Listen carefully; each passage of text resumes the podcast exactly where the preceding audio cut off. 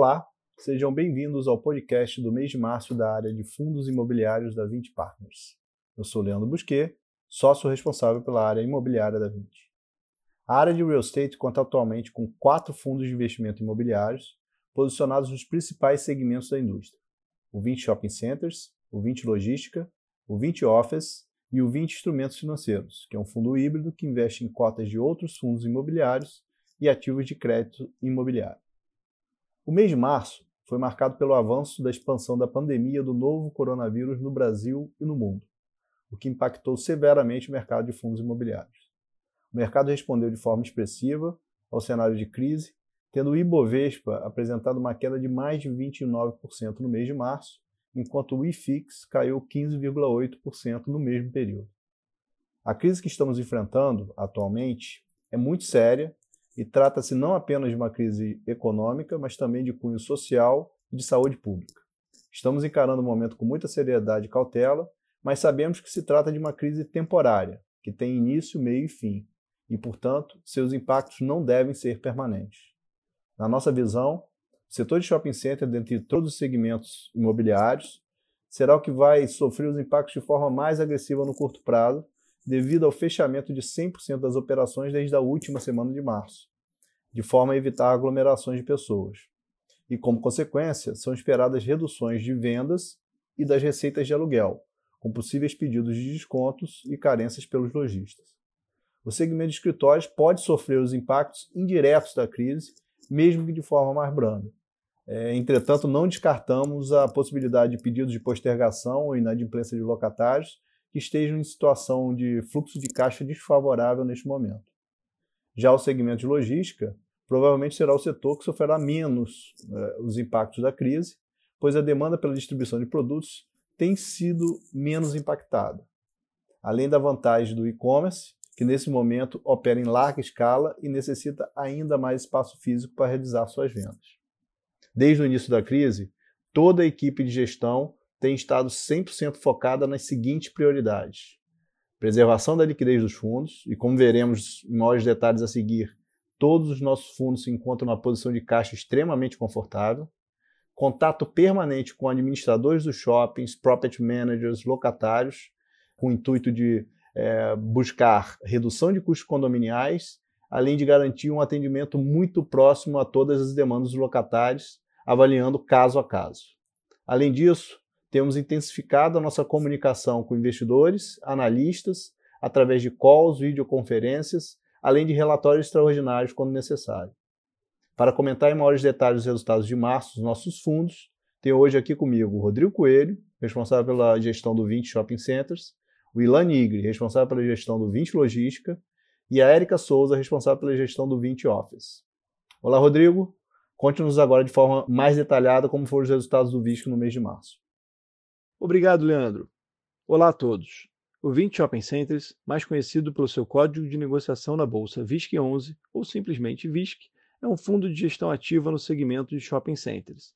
Atualmente, o fundo conta com mais de 146 mil investidores e apresenta um portfólio com participações em 13 shoppings, distribuídos em nove estados brasileiros, com sete administradoras distintas que somam mais de 106 mil metros quadrados de ABL própria. Durante o mês de março, vimos o avanço da pandemia e interrupção do funcionamento dos shoppings no Brasil. No momento, todos os shoppings do VISC encontram-se temporariamente fechados e com funcionamento restrito apenas para os serviços considerados essenciais em alguns shoppings, como farmácias, supermercados e operações de alimentação que em grande parte estão funcionando no sistema de delivery ou takeaway. Estamos monitorando constantemente o impacto da crise em todos os nossos shoppings através de nossas administradoras que em sua totalidade tem atuado para reduzir as despesas condominiais dos shoppings e, consequentemente, os custos de ocupação dos lojistas. Em relação à cobrança dos aluguéis, temos atuado junto a todas as administradoras de nosso portfólio, visando definir a melhor estratégia de cobrança e negociação dos valores devidos, de acordo com a situação de cada shopping e de cada lojista.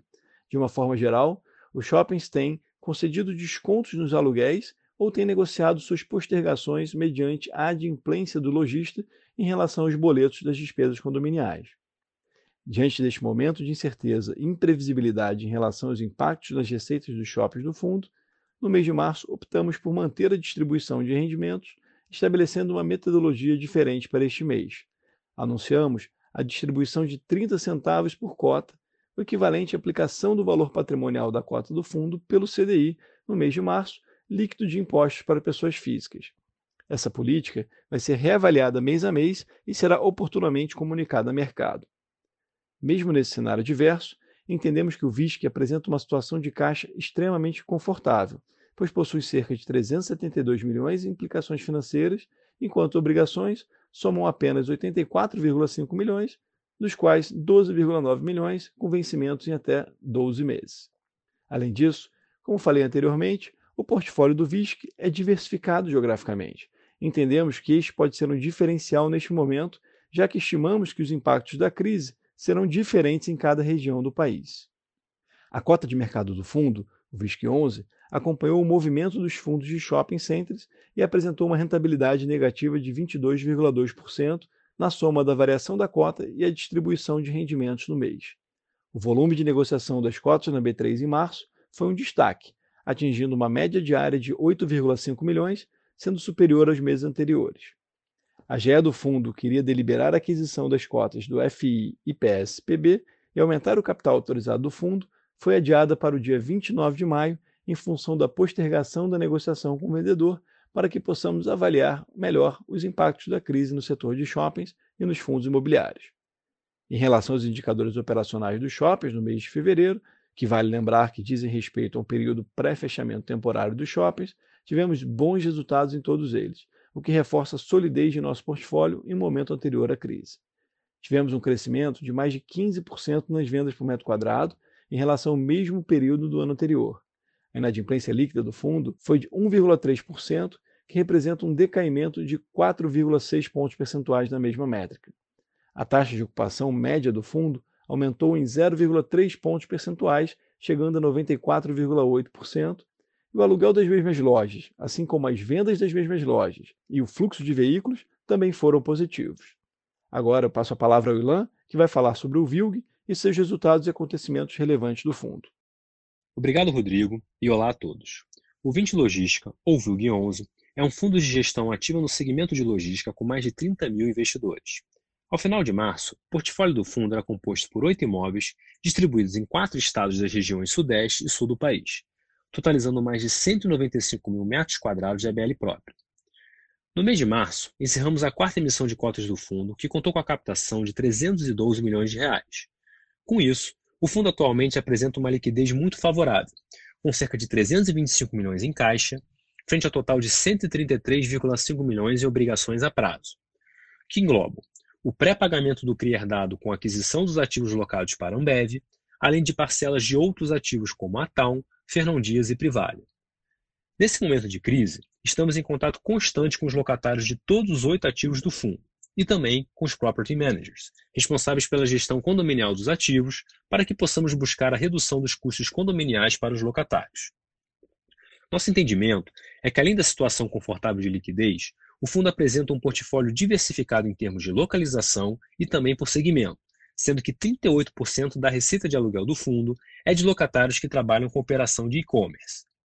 Este segmento tem o potencial de sofrer menos com os impactos da crise, devido à interrupção do varejo presencial, tornando maior a necessidade dos locatários nesse momento de manter os espaços de locação para seguir com as suas operações.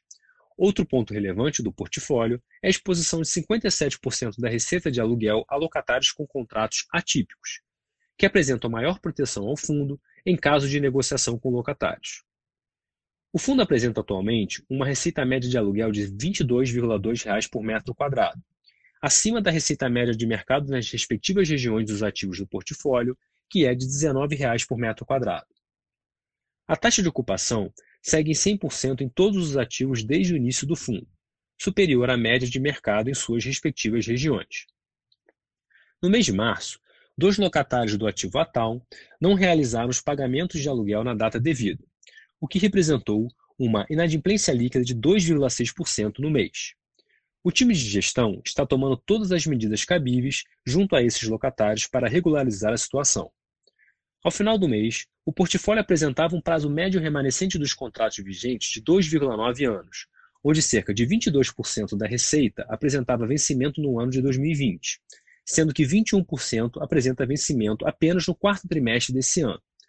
O time de gestão já iniciou as negociações para a renovação destes contratos. Agora, eu passo a palavra para a Érica, que vai falar sobre o Vino, seus resultados e últimos acontecimentos relevantes do fundo. Obrigada, Elan, e olá a todos. O 20 Offices é um fundo de gestão ativa no segmento de escritórios com mais de 17 mil investidores. Atualmente, o portfólio do fundo conta com participação em sete ativos, localizados em São Paulo e no Rio de Janeiro, que totalizam mais de 33 mil metros quadrados de ABL própria. O Vino, como já pontuado anteriormente, apresenta uma situação de caixa confortável, com mais de 62 milhões em aplicações financeiras, enquanto as obrigações a prazo para os próximos 12 meses somam apenas 13,6 milhões, e os outros 64 milhões são obrigações de longo prazo.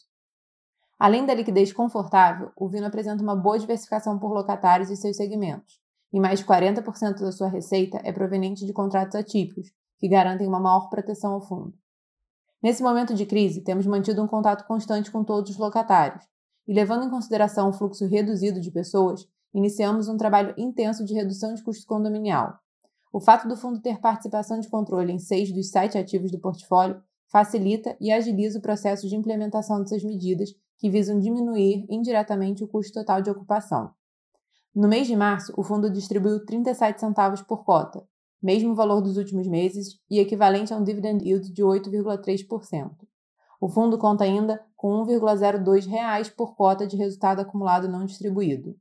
Atualmente, a taxa de ocupação do fundo está em 99,3% e a inadimplência até o momento é nula. Obrigado, Érica, e muito obrigado pela atenção de todos. Gostaríamos de ressaltar que nosso canal de RI está à disposição para dúvidas e esclarecimentos. Acesse nosso site 20fi.com e receba todas as informações dos fundos em seu e-mail. Até o próximo podcast. Obrigado.